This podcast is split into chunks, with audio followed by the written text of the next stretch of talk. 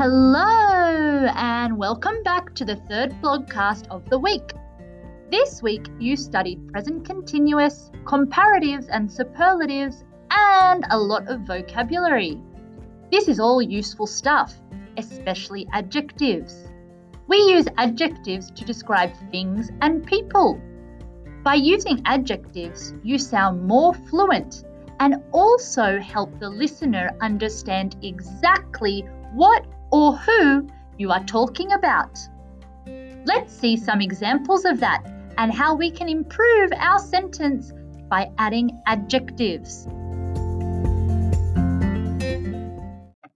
He is a man. He is a tall man. He is a tall, slim man. He is a tall, slim, dark skinned man. He is a tall, slim, dark skinned, green eyed man. He's a tall, dark skinned, green eyed man with brown hair. He's a tall, dark skinned, green eyed man with short brown hair. He's a tall, dark skinned, green eyed man with short brown hair and a beard.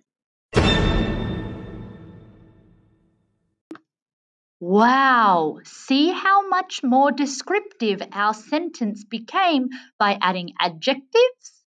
Now, by reading the last sentence, you have a clear image of the person I am describing. Let's see some more examples of adjectives.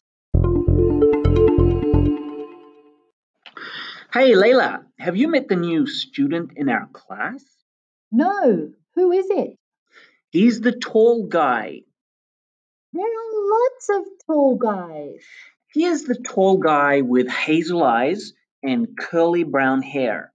Oh, now I know who you are talking about. He is the tallest man in the class. Did you also notice the difference between going to and will in that example conversation? Remember to try and use adjectives whenever you can. How would you describe yourself? How would you describe your family? Think about it and tell your teacher next online class. Have a great weekend, everyone, and see you next week.